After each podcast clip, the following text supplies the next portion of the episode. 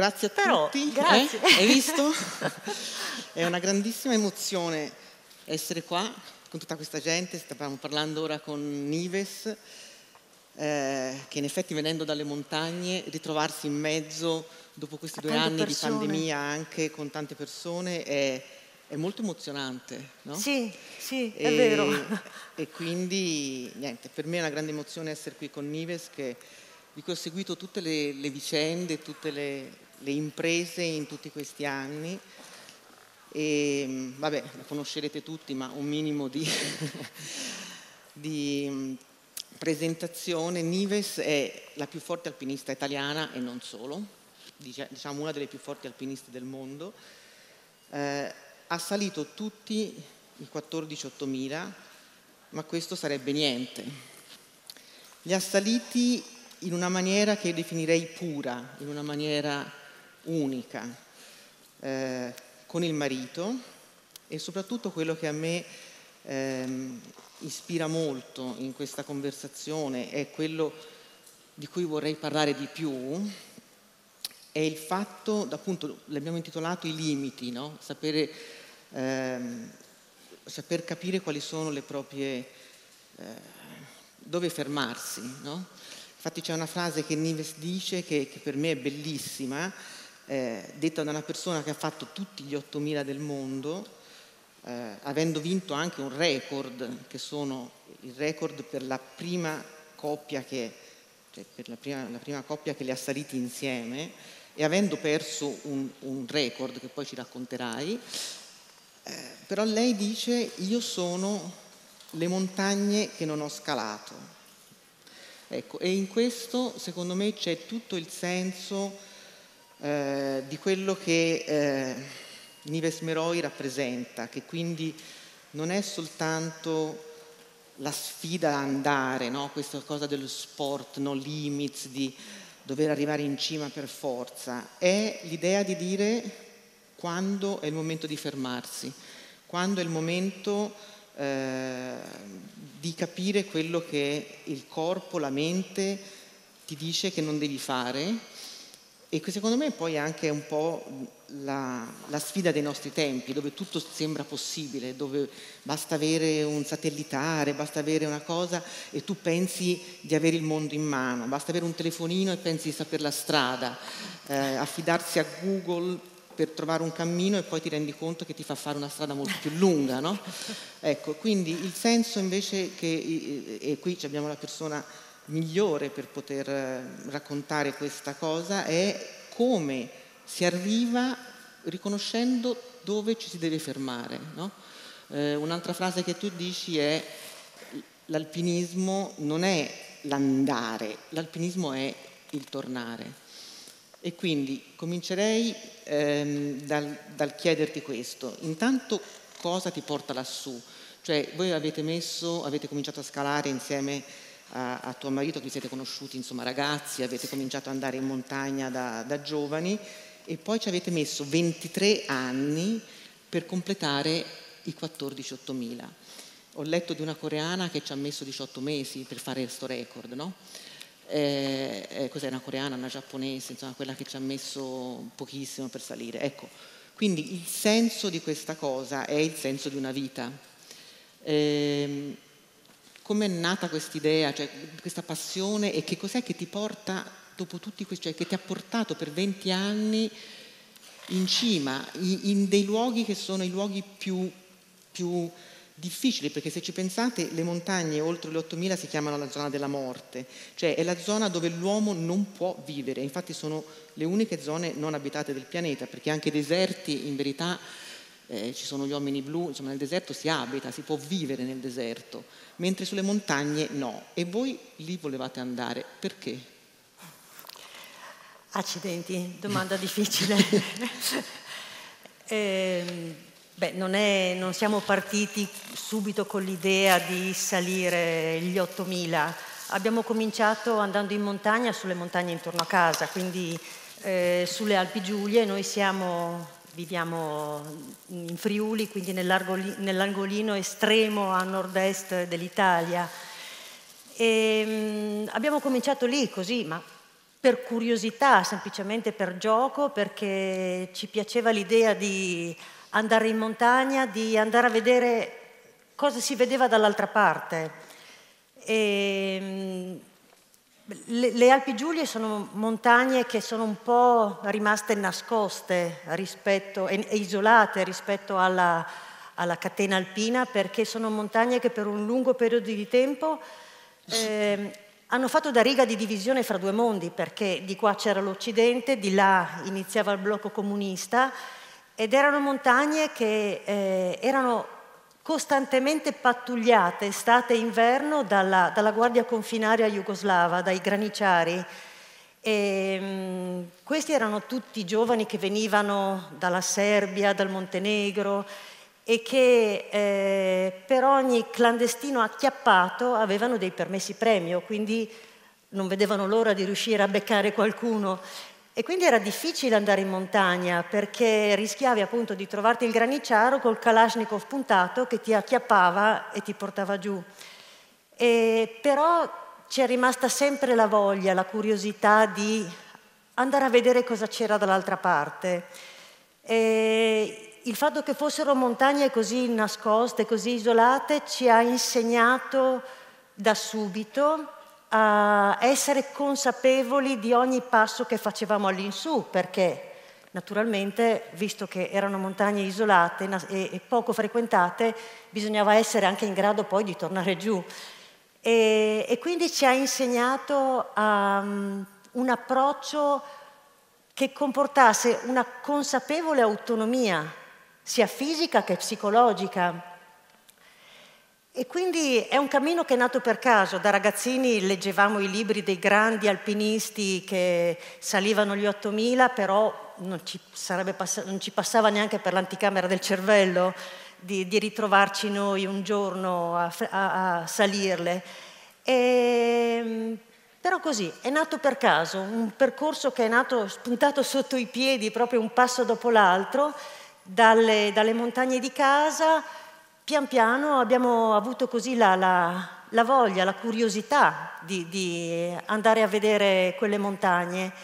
E la curiosità, credo. Penso che sia sempre la curiosità quella che ci spinge, ehm, anche perché quando sei, sei, curioso non hai paura ad abbandonare le sicurezze, le tranquillità, il, eh, che, che abbiamo nella vita di tutti i giorni e quindi sei disposto anche ad affrontare un ambiente nuovo, un ambiente ignoto e così pian piano ci siamo incamminati e siamo arrivati agli 8000. ecco, gli 8000 che io ho, ho chiamato, cioè non io, si chiamano la, la, zona della morte, in tutte le culture, se ci pensate dai, dal, dal, dal, dalla vecchia Grecia, eh, anche alla cultura tibetana, erano delle montagne che nessuno ha mai osato scalare, cioè, la montagna si guardava da lontano, era la montagna era generalmente un, un luogo popolato di mostri, popolato eh, di spiriti, si parla di fantasmi, no? si parla di, eh, di alpinisti che, o, o, di persone che si, si avvicinavano in questi luoghi eh, vedendo delle cose mostruose. Ecco, eh, poi l'alpinismo in verità comincia quando alla fine dell'Ottocento più o meno gli inglesi, eh, e questo lo dice molto sul carattere degli inglesi, cominciano a volere a sfidare questa, questa, montagna e cominciano a salire. No? Eh, l'impressione quando tu sei lassù, ehm, quando tu sei, questa edizione del festival si chiama Nuovi Orizzonti, no? cosa si vede da lassù? Cosa, quali sono gli orizzonti che ci sono lassù? L'hai visti mai questi mostri? Hai avuto mai questa sensazione di qualcosa di oltre che c'è in cima alla montagna? È vero, come dici te, che le, le, montagne sono state per lungo tempo il luogo di, di mostri, di, eh, di, entità più delle volte negative, eh, pericolose per l'uomo, anche perché in effetti la montagna è un ambiente pericoloso per, per l'uomo. E, ehm, nei paesi in Nepal, invece, le montagne non sono solo sede delle divinità, ma sono dei e dee loro stesse. E difatti quando arrivi ai piedi di una montagna, prima di, iniziare, prima di iniziare a salirla, devi celebrare una cerimonia, devi fare una puja, eh, devi recitare dei mantra e fare delle offerte al dio montagna per, per, chiedere il permesso di calpestare i suoi fianchi e per chiedere la sua benedizione nella salita. E, e quindi questa è la prima cosa che fai quando una, inizia la salita di, una, di un 8000 in quei paesi. E, ricordo una volta c'era, c'era mia sorella che ci ha usati come cavie per i suoi studi di neuroscienze cognitivo-comportamentali. E lei aveva l'obiettivo di, di, studiare i sintomi precoci dell'edema cerebrale ad alta quota. E il, uno ci, ci dava dei, delle batterie di test semplici da fare alle diverse quote per vedere quanto diventavamo più scemi in sostanza man mano che salivamo. E c'era un test particolare che mi aveva colpito perché voleva valutare la eh, variazione della percezione della spiritualità alle diverse quote. Difatti, in tutte le religioni gli dei vengono messi in alto, no? E, ehm, è vero, ci sono molti alpinisti che eh, dicono di aver avuto delle, delle visioni anche in alta quota. Lì io penso che sia più un problema di eh, ossigeno rarefatto e quindi che si tratti più di sintomi di edema cerebrale. Penso così. Però quello che eh, molto, alcune volte mi viene chiesto che cosa, che cosa, provo quando arrivo in cima a un 8000. In cima a un 8000, in cima all'Everest, per assurdo potresti trovarti faccia a faccia con un aereo di linea che ha sbagliato strada, perché sei quasi a 9000 metri, però la differenza è che noi abbiamo ancora i piedi attaccati alla terra e questo è sorprendente. E ehm, a quella quota incomincia a, a percepire la curvatura dell'orizzonte. E ehm, cosa provo quando arrivo in cima? Mi sono resa conto guardando le foto che non siamo mai con le braccia alzate in segno di trionfo, ma siamo sempre così, in posa un po' di messa, accovacciati a terra, perché quello che mi sono resa conto di, di provare è che tutto intorno c'è un, l'universo e quello che eh, io provo è che ti senti parte di tutto quello che ti circonda e questa è una sensazione estremamente pacificante.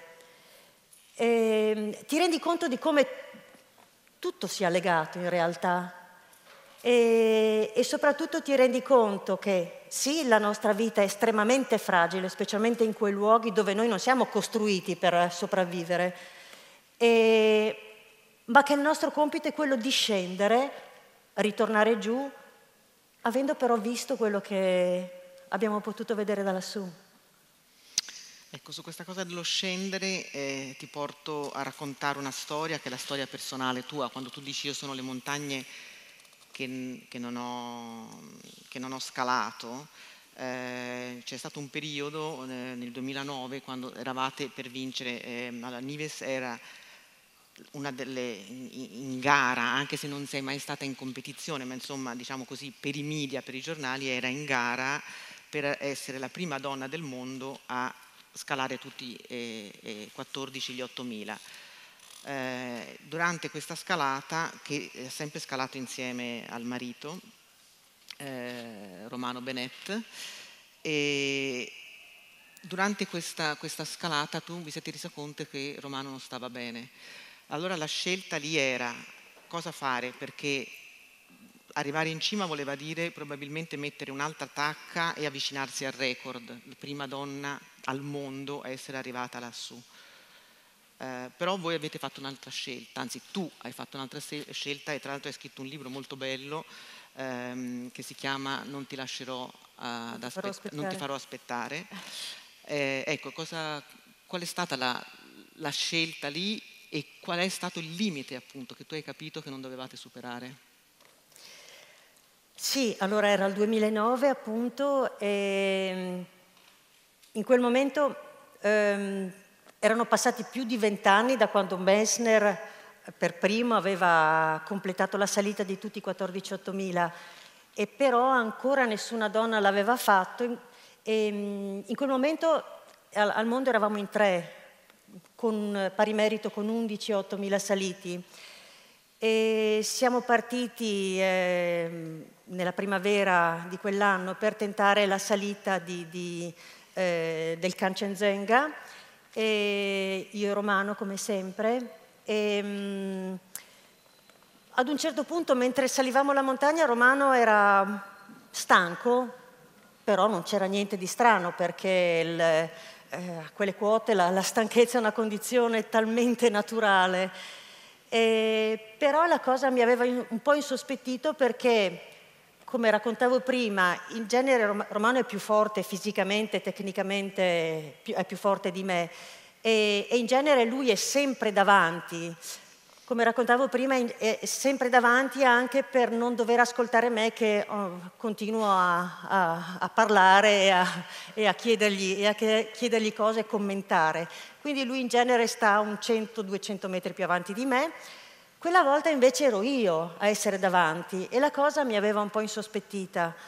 Ehm, siamo arrivati a 7500 metri e lui mi ha detto, mi ricordo solo il gesto, ha fatto così, e mi fa, arriviamo, saliamo ancora 100 metri fino al posto, alla quota dove si fa l'ultimo campo, poi io montiamo la tenda e io ti aspetto qui mentre tu domani provi a salire in cima. Eh, lì in un attimo appunto ho dovuto prendere la decisione. E, L'alta quota non è un ambiente naturale per la vita perché l'ossigeno a quelle quote eh, la pressione parziale dell'ossigeno è un terzo rispetto a quella a livello del mare, quindi sono condizioni innaturali. E quindi non sapevo se una volta rientrata alla tenda, con la, magari con la cima o magari no, non sapevo in che condizioni l'avrei trovato perché le condizioni peggiorano in maniera velocissima e, e, e drastica, quindi non sapevo se l'avrei ritrovato ancora in grado di scendere. E, ehm, e poi ho pensato, ma in fin dei conti, è vero, siamo tutte e tre al rush finale per il titolo di prima donna in cima a tutti gli 8000, ma ho pensato, ma a me abbiamo percorso tutto questo cammino sempre insieme, salito queste 11 cime sempre insieme, ha senso mollarlo qui solo per non rimanere indietro nella gara?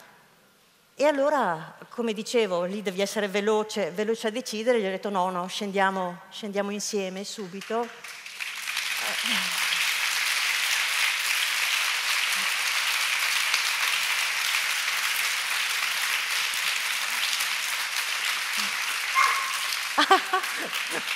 Beh, ma penso che l'avremmo fatto tutti, eh? E quindi Arrivati giù, eh, poi dopo arrivati al campo base con grandissima fatica, eh, avremmo volentieri preso un elicottero per uscire dal campo base fino, alla, fino, alla, fino alla, a Kathmandu, ma purtroppo erano tutti impegnati con le, commerci- con le spedizioni commerciali. E quindi ci siamo fatti quei quattro giorni di saliscendi perché il trekking del Cance è abbastanza è faticoso perché si tratta di scavalcare diverse valli e, e Romano non andava più neanche in discesa, bisognava proprio spingerlo e siamo riusciti ad arrivare alla, alla, strada, poi dalla strada a Kathmandu, da Kathmandu in Italia. In Italia ci sono voluti un paio di giorni prima che i medici, il dottor Aust di, di, di, del Friuli riuscissero a identificare quello che era il problema e lì è saltato fuori che era malat- non era semplicemente mal di montagna, ma era una malattia molto più seria, molto più grave e, visto che vuole essere sempre originale, una malattia cosiddetta infrequente, quindi con poca letteratura. Ecco, comunque da questa malattia fortunatamente dopo due anni, tra pianti e interventi, insomma sì. un, lungo, un lungo travaglio anche in ospedali, insomma ehm, stavamo mangiando prima eh, insieme con Romano e lui dice sì, è molto più pauroso stare dentro una stanza di ospedale di quel tipo che stare su un 8000 e credo che, che sì, infatti avete chiamato il quindicesimo, il quindicesimo 8000 perché poi guariti e tornati piano piano dopo questi due anni di, di, di, di passione, due anni, no? è durata anche di più forse, piano piano eh, ricominciate a salire sulle montagne, prima intorno a casa, poi i primi 4.000, 5.000, 6.000 e poi tornano a finire eh, e quindi avete fatto gli ultimi due che vi mancavano, gli ultimi due 14, ehm, ehm, 8.000 metri ehm, e lì avete fatto, eh, l'ultima è stata mm, l'Annapurna ecco.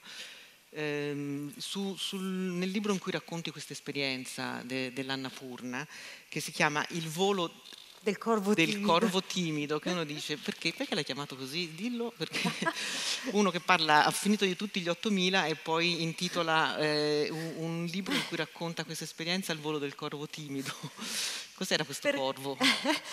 Era, era effettivamente il corvo, il corvo che c'era il, sono incredibili i corvi, i corvi e i gracchi, perché sono delle, delle, compagnie sempre presenti ai campi base, perché naturalmente al campo base qualche, qualche rifiuto che possono, che possono, mangiare c'è sempre, quindi eh, arrivano a frotte appena arrivano le spedizioni. Però la cosa bella è loro sempre con la loro motivazione ti seguono fino in altissima quota, arrivano quasi a 8000 metri, sono affascinanti. E allora era bellissimo vedere questo, questo corvo eh, che ci sembrava quasi che ci accompagnasse, non solo ci seguisse, ma proprio che ci accompagnasse nella salita di questa montagna. La Napurna è, un 8000 basso, viene, viene definito un 8000 basso, però estremamente pericoloso eh, perché c'è una zona dai eh, 6.500 metri ai 7.000 e qualcosa, eh, sono un mille metri di, di serracata estremamente pericolosa. E, e sembrava che questo, che questo, corvo ci accompagnasse, quasi ci indicasse eh, il percorso, anche perché nella nostra cultura il corvo è, porta sfortuna ma invece nelle loro culture è quasi è un, è un animale estremamente saggio ed è un messaggero. E quindi mi era piaciuta la, questa presenza che ci ha accompagnato lungo tutta la salita. Ecco, io me l'ho segnata due, due cose de, di questo racconto del, del corvo. L'Annapurna in effetti è un 8000 basso perché sono 8091 metri, sì. no? eh, però eh, sull'Annapurna sono arrivate all'epoca che avevi scritto questa cosa, quindi diciamo nel conteggio c'è una signora che conteggia, che registra tutte le spedizioni in Himalaya, io sono i dati del 2016 ma più o meno non, non importa di quando sono perché credo che la progressione sia la stessa. In cima all'Annapurna erano arrivate 255 persone con 71 morti in cima all'Everest, che invece è 8848, sì, è il più alto, il più alto di tutti, sono arrivate 7.600 persone in cima con 290 morti, quindi capite voi qual è il più pericoloso di queste cose, però tutti appunto vanno sull'Everest con queste spedizioni che, racconti Come commerciali, che sono delle cose che a leggerle, a parte che abbiamo visto le foto no, delle persone in coda, abbiamo visto questa montagna deturpata, che quindi anche ha molto a, a che vedere col senso del, eh, delle, de, di come stiamo distruggendo questo pianeta, di come voi andate eh, in, in cima senza lasciare traccia. Tu dici io riporto indietro tutto quello che io porto su eh, e soprattutto vai su senza ossigeno e come si dice così all'antica, cioè senza avere i, i portatori, senza avere gli sherpa che, cioè gli sherpa arrivano fino al campo base, sì. sistemano il campo base perché quello lì credo che sia dal campo base in poi comincia il pericolo, cioè da lì lo Sherpa tu puoi, è una cosa molto etica e molto bella che fate, perché arrivare al campo base vuol dire usare delle persone che mi aiutano e io le pago per quello sì, che fanno. Per la fatica. Per che, la fatica, sì, però tu non puoi pagare una persona per rischiare la vita, perché da lì sì. in poi Vuol dire che nella paga vuol dire che nella, il rischio della vita. Che, e quindi giustamente voi non lo fate, altri lo fanno. Ecco, ehm, tu racconti di questi di questi campi base dove arrivano portati su quasi a braccia da, dagli Sherpa queste persone con l'ossigeno e con grandi televisori al plasma, eh, il frigobar, non so cosa c'è, la, la, la, le, le, le sdraiette, eccetera. Tanto per mettersi la medaglia di dire io sono stato in cima all'Everest. Infatti all'epoca lì erano 7600 persone in cima all'Everest contro i 255 che ci sono arrivati a piedi in cima all'Annapurna. Ecco, ehm, che, co, come, come, cioè, qual è il rapporto che, tu, che, voi avete con queste persone, di queste spedizioni commerciali? Qual è la vostra filosofia? Cioè di questo salire in maniera, io lo chiamo pura, no? perché tu dici io voglio arrivare in cima senza ossigeno, con le mie forze e senza lasciare una traccia dietro. Sì, in effetti anche quando scendiamo dalla cima io porto giù l'immondizia non so come a casa vostra, da, da noi l'immondizia è compito mio. E quindi scendendo, sarà, sarà formazione di casalinga in effetti. E, e quindi eh, mentre si, si, sale nei vari campi che facciamo, lascio il sacchetto con eh, quello che poi dopo in discesa man mano recupero e porto giù.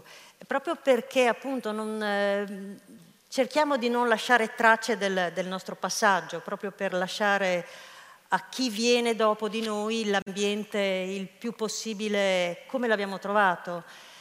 Ehm, parlavamo di spedizioni commerciali, dicevi di com- spedizioni commerciali. Io pensavo che l'Annapurna, proprio perché così pericoloso, eh, fosse un 8000 che mh, mm, non raggiungibile dal, dall'alpinismo commerciale.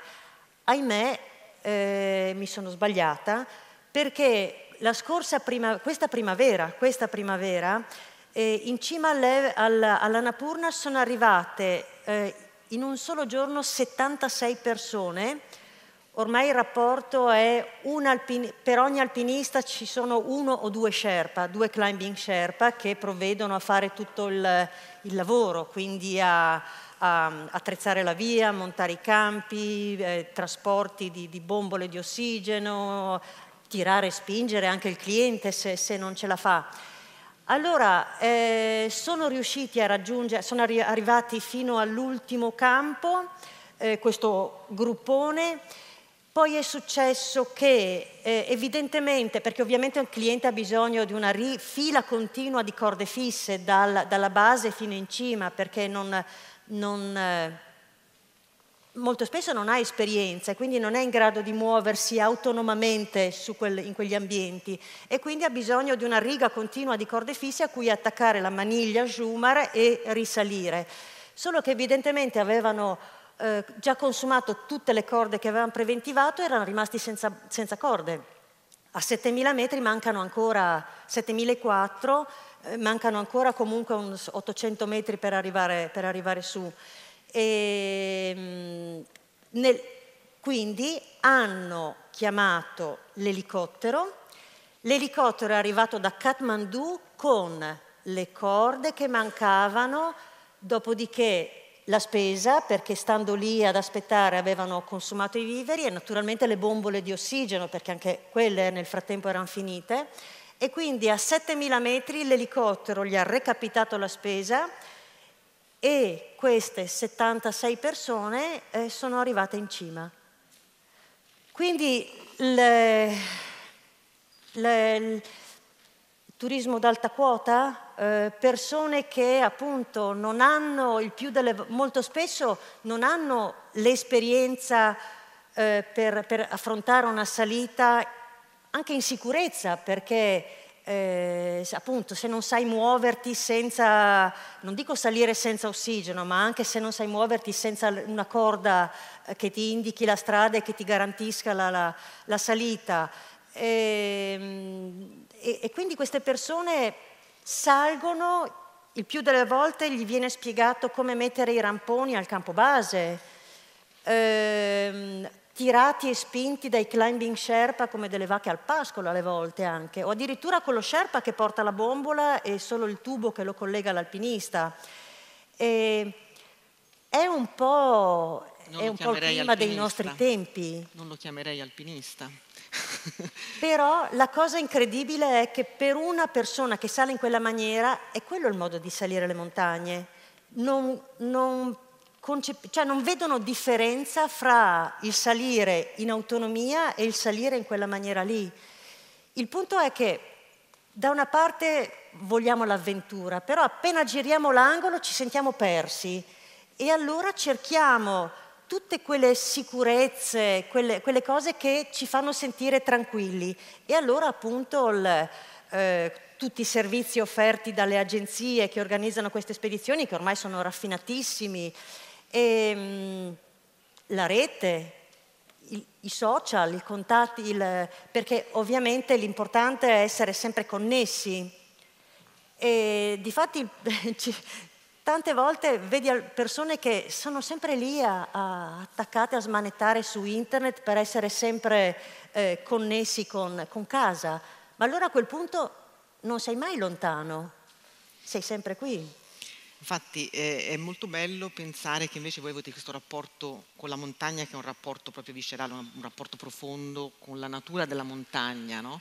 E, e tu racconti che ehm, nel, quando, quando andate su è tantissimo il tempo che si perde a aspettare, a aspettare che la montagna ti permetta di salire, perché ci sono le bufere, c'è il racconto di questo vento che eh, è un vento fortissimo che squassa le tende, che voi passate le notti a cercare di tenere giù i picchetti tenere. Per, per, tenere la, la, la, tenda, perché sennò vi porta via. Ecco. E passate eh, tantissimo tempo dentro queste tende, eh, in due metri quadrati, dove si respira a malapena. Che cos'è che fate? I, i, mentre, cosa, cosa, pensi lassù, in quel, proprio che è il, è il posto del, del, limite estremo, perché lì è la natura che ti dice ti farò salire o non ti farò salire. Tante volte arrivi e poi devi tornare via perché il, le condizioni sono troppo brutte. No? Sì. Dentro la tenda cosa si fa a, quella, a quell'altezza? Difatti Romano durante il periodo della malattia, dopo il primo trapianto, ha fatto 71 giorni nella camera di isolamento e quindi una camera con, dove potevano entrare solo i medici e gli infermieri, tutti bardati, con la pressione all'interno della stanza superiore a quella, ester- a quella esterna. Quindi, e lui dice che ha affrontato questi 71 giorni come quando sei in tenda in alta quota eh, con fuori il brutto tempo che non ti permette di uscire, eh, e però devi stare lì e non scoraggiarti, non abbatterti e neanche aggrapparti alla speranza. Devi sospendere ogni giudizio e aspettare. Aspettare che non è eh, inerzia, è l'attesa del momento per poter ripartire. E, e, quindi sì, c'è successo, dipende, allora, dipende da, dalla quota in cui ti trovi, perché appunto se sei proprio in, su in alta quota, eh, ricordo di, di un 4-5 giorni sul K2 passati chiusi dentro in quattro in una tenda senza poter neanche aprire perché la bufera fuori aveva gelato addirittura la, la, la cerniera della, della, tenda e quindi non potevi neanche rischiare di strappare la cerniera che a quel punto avrebbe voluto dire morire tutti quanti. E, e quindi sei lì che devi lasciar passare il tempo, ad un certo punto non capisci più quanto tempo è passato, giorno, notte, e, però appunto devi aspettare il momento per poter ripartire. Al campo base il brutto tempo te la godi. Te la godi perché innanzitutto ci sono, eh, al campo base abbiamo uno staff di, di cioè abbiamo un cuoco e l'aiuto cuoco, quindi abbiamo colazione, pranzo e cena e anche la merenda pronti. Non bisogna preoccuparsi di far da mangiare, di lavare i piatti, niente, ci pensano loro e quindi puoi stare lì e fare, leggere. Leggere è bellissimo perché Mentre a casa magari apri un libro, mi metto lì sul divano con il libro, poi mi cade l'occhio sulla polvere dei mobili. Poi dopo, allora subito dopo mi viene in mente alla mail a cui non ho risposto, alla telefonata che non ho fatto e si rovina, si rompe l'incantesimo.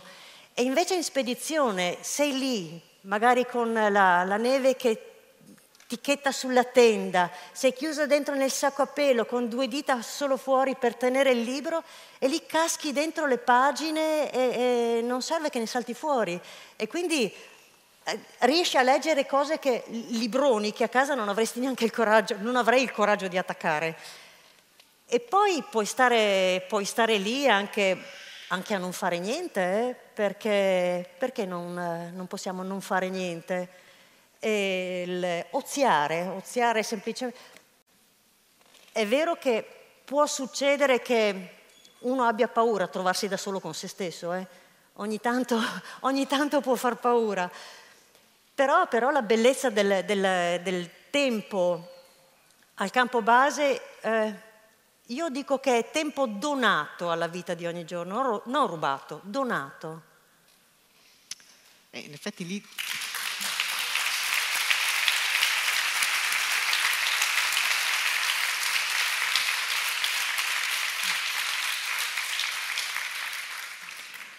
In effetti credo che essere a quell'altezza, cioè senti molto la solitudine, ma forse sei anche meno solo di quando puoi essere in una folla di persone di cui non ti interessa niente, non lo so, insomma. E, e tu dici, noi siamo due solitudini, salendo sempre con, insieme a Romano, tu dici, noi siamo due solitudini che però siamo unite, no? Mm. E in fondo, e questa è una lunghissima storia d'amore vostra che vi ha portato lassù e che è continuato oltre la malattia e oltre a tutto, no? E, e, com'è che litigate in, sulla montagna? eh, cosa succede? Cioè, perché dici, lui mi manda avanti perché non vuole eh, parla- starmi a sentire, ma come fai a parlare a 8000 metri? Cioè, secondo me già manca un po' il fiato, no? Sì, eh. sì, sì, no, è vero. No, però in effetti eh, potremmo essere... Io, potremmo essere oggetti di studio per le dinamiche di coppia ai diversi gradi di iposia. perché, perché all'inizio eh, riuscivamo a discutere solo fino ai 7000 metri, poi più su appunto manca l'ossigeno e si diceva facciamo poi i conti quando torniamo giù. E invece poi col tempo, gli anni, l'esperienza, gli allenamenti, siamo riusciti a discutere anche in cima alla Napurna. Lì l'ho beccato, non poteva andare oltre. e lì abbiamo discusso su quale, perché la cima della Napurna è, non è una cima vera e propria, è una cresta con diversi cucuzzoletti. E allora ce n'erano due, io dicevo che era più alto uno, lui ovviamente diceva che era più alto l'altro. Poi lui naturalmente dice che aveva ragione lui, ovvio. E chi l'aveva vinta? Accidenti lui. È bellissimo. Eh, mm, un'altra, un'altra, cosa che a me eh, colpisce sentendo i tuoi racconti è che capisci benissimo che non è semplicemente una questione di forza fisica o di energia, perché voi andate a scalare con dei ragazzi che sono più giovani di voi, eh, avete perso anche degli amici sulla montagna ehm, andate, eh, c'è quel racconto dei due cileni che si portano le casse, che si portano le casse, allora uno dice vado in montagna mi porto, eh, è la maniera per eliminare il superfluo, no? sì. eh, perché in effetti ogni grammo in più a quelle altezze, con la neve fino al, al ginocchio, cioè ogni passo eh, percepisci proprio una fatica fisica che è enorme, ma principalmente una fatica mentale, cioè una grande calma e una grande, una grande concentrazione mentale. No? Eh, no, ma raccontaci, poi finisco, però raccontaci la cosa dei due, dei due cileni, perché è bellissima la storia dei due dei cileni. Dei due sciagurati cileni. Che erano allora, giovani questi, no? Avevano sì, 30 anni. 30 30 anni. anni sì. Perché appunto, la, parliamo dell'Annapurna, sì. della, l'Annapurna è stata la, la, la cima finale, quella con cui abbiamo concluso la salita della nostra collana di 14-8000. E, ehm, l'abbiamo lasciata per ultima proprio perché appunto è talmente pericolosa e quindi in genere tendi a, a lasciarla per ultima. E, ehm, ci siamo ritrovati al campo base e, ed eravamo solo in sei. In sei non ci conoscevamo prima perché eravamo, eh, ci siamo ritrovati lì. Tre, tre cordate che eh, non, appunto non ci conoscevamo e, E eravamo un po' come le barzellette, perché eravamo, c'erano due italiani, due cileni e due spagnoli. All'inizio volevamo fare ciascuno una via diversa, poi ben, ben presto abbiamo capito che l'unica possibilità che potevamo avere di, eh, di, raggiungere la cima e soprattutto di tornare giù sani e salvi era quella di unire le forze per, eh, per tentare di arrivare su. E ehm, abbiamo seguito la via francese, la, la via dei primi salitori, perché l'Annapurna è stato il primo 8000 a essere salito nel 50 appunto da questa spedizione francese, poi quella via non è più stata ripetuta proprio perché è troppo pericolosa. Negli ultimi anni si tende a fare un'altra via più a sinistra che però quell'anno lì era, era in brutte condizioni di, di, di seracchi, crepacci, era, era, insomma era meglio la francese addirittura. E quindi ci siamo ritrovati a fare una salita in perfetto stile alpino, anche perché eh, durante il mese che siamo stati lì le condizioni meteo erano state bruttissime, quindi ri- cercavamo di salire e il brutto tempo ci scacciava via. Quindi eravamo riusciti a salire solo fino a 6.000 metri, 6.200 metri, quindi anche come acclimatamento eravamo proprio messi malissimo. E però ad un certo punto abbiamo deciso di provare, di provare a salire ovviamente tutti insieme. E il, siamo saliti, abbiamo affrontato veramente situazioni difficili, eh, pericolose, però il bello era che eh, dopo i primi giorni così un po' di, di, di attriti, di incomprensioni, il bello è che poi siamo riusciti a unire le qualità di ciascuno. Eravamo completamente diversi perché appunto non solo per lingua, storia, cultura, tradizione, come età anche perché eravamo in tre stagionati, io romano e, e uno spagnolo, e, il, e, gli altri tre erano tre ragazzi di 30 anni alla prima esperienza su un 8000. Però il bello è proprio stato quello, sia che abbiamo messo insieme le qualità, le capacità di ognuno e questo ha dato non è stata solo la somma delle qualità di ognuno, ma è stata proprio una sintesi. E questo ci ha permesso di arrivare in cima e anche di riuscire a scendere. Scendendo, siccome durante la salita nevicava ogni giorno, dopo che siamo arrivati in cima eh, abbiamo iniziato a scendere, però man mano che scendevamo più aumentava la neve, la quantità di neve fresca che era caduta, perché aveva nevicato più sotto che sopra. Quindi più scendevamo più aumentava la neve. Come se non bastasse, il cielo si è chiuso di nuovo, è arrivata la nebbia, è incominciato a nevicare, solo che su una parete che è alta 4.000 metri e larga 2 km almeno, riuscire a trovare una via in mezzo a tutti quei seracchi, quei crepacci, è, è difficilissimo senza riferimenti di, di, di, corde fisse, di bandierine.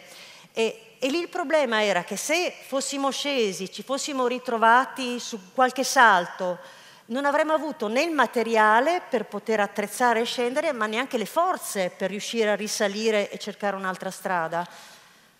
Ad un certo punto appunto si è chiuso completamente eh, ne- con la nebbia e quindi non riuscivamo più a individuare il percorso, era veramente come cercare un ago in un pagliaio. Allora propongo Proviamo a fermarci un attimo, magari si apre uno squarcio, riusciamo a cogliere qualche, qualche riferimento per capire da che parte andare. Ok, facciamo, ci mettiamo sotto un, sotto un seracco, eh, nevica, ad un certo punto sentiamo una canzone. I due cileni che la volta prima non avevano portato sul fornelletto perché non serve il fornelletto, tirano fuori dal, dal, dallo zaino uno smartphone e una cassa che sarà pesata un chilo.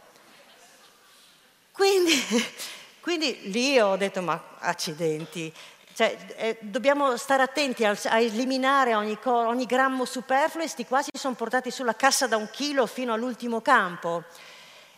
E, e niente, abbiamo ascoltato un po' di brani di musica, la nebbia non si, è, non si è alzata, quindi non abbiamo capito da che parte girarci, però quella musica che era assolutamente superflua, in quel momento si è rivelata la cosa più importante, più utile che, che ci potesse essere, perché ci ha alleggerito l'anima. E difatti in quel momento ho pensato, ma mi sa che appena torno giù devo ripensare al mio concetto di superfluo.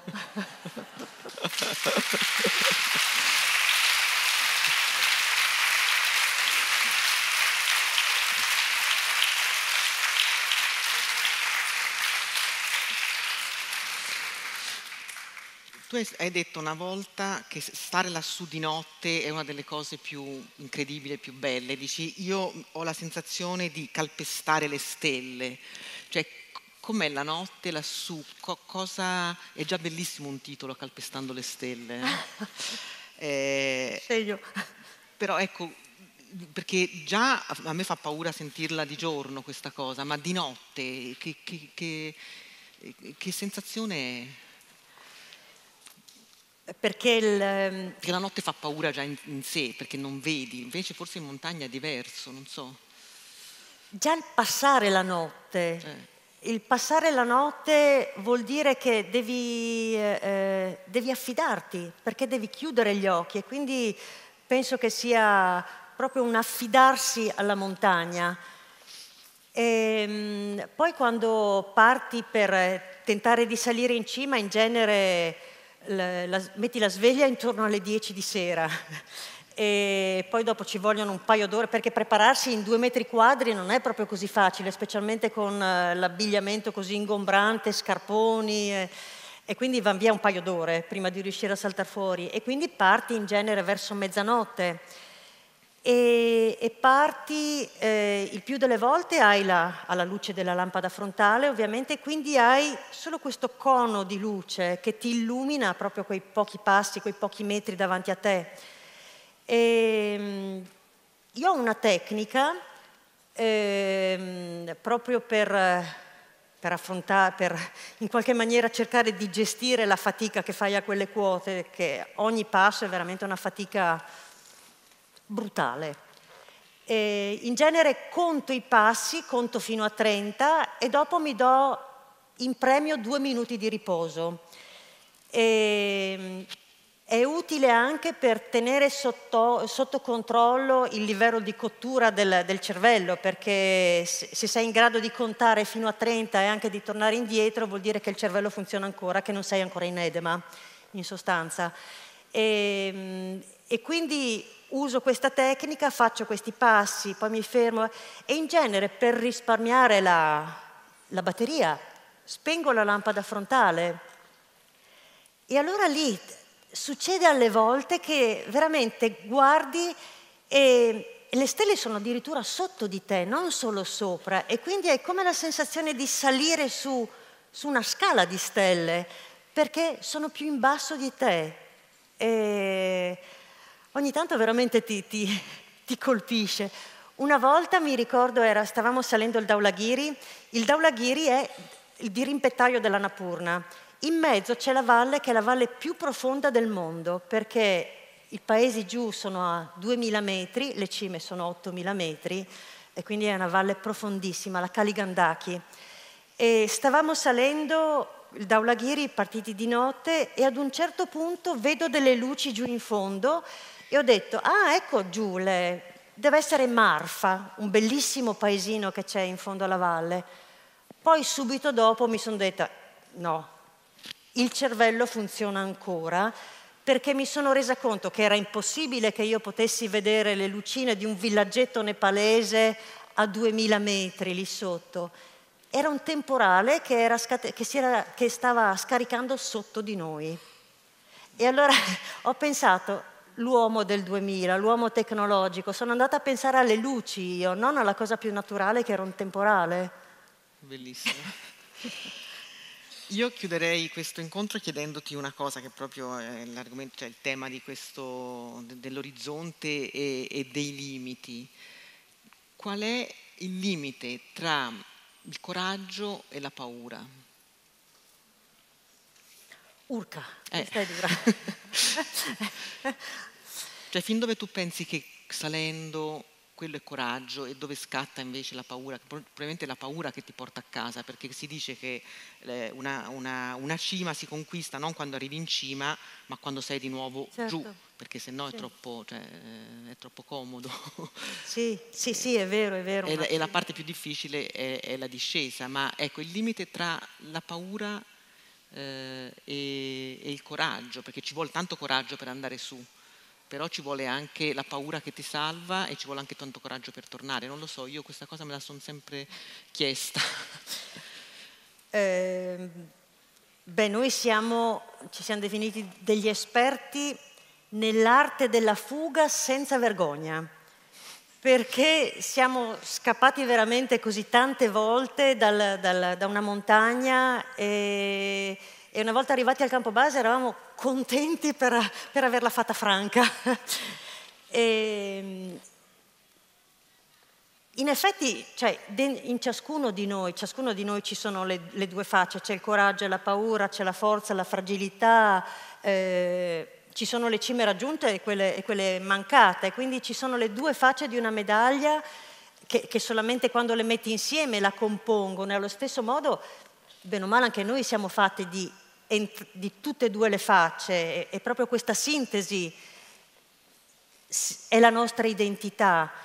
E il limite fra coraggio e paura è come quando sali in montagna, che si tratta di ehm, tenersi in equilibrio, non essere in equilibrio, tenersi in equilibrio, quindi è un continuo ondeggiare fra gli opposti, quindi fra il coraggio e la paura e, ehm, per cercare di raggiungere un obiettivo, però anche per essere pronti a cogliere il momento in cui è meglio girare i tacchi e scappare via. E spesso ehm, mi sono resa conto che è, è, è quasi è importante lasciar fare al corpo, ossia la, lasciar fare all'automatismo del corpo, eh, che spesso è, in grado, meglio di noi, eh, di, di trovare la soluzione più economica per risolvere le situazioni. Bene. Io ringrazio tantissimo Nives Meroi.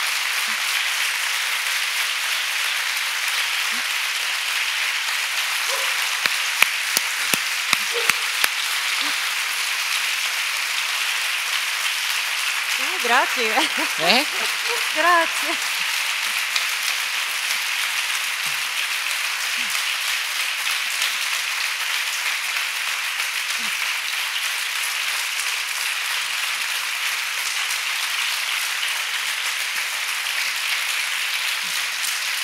Mamma mia, grazie di cuore.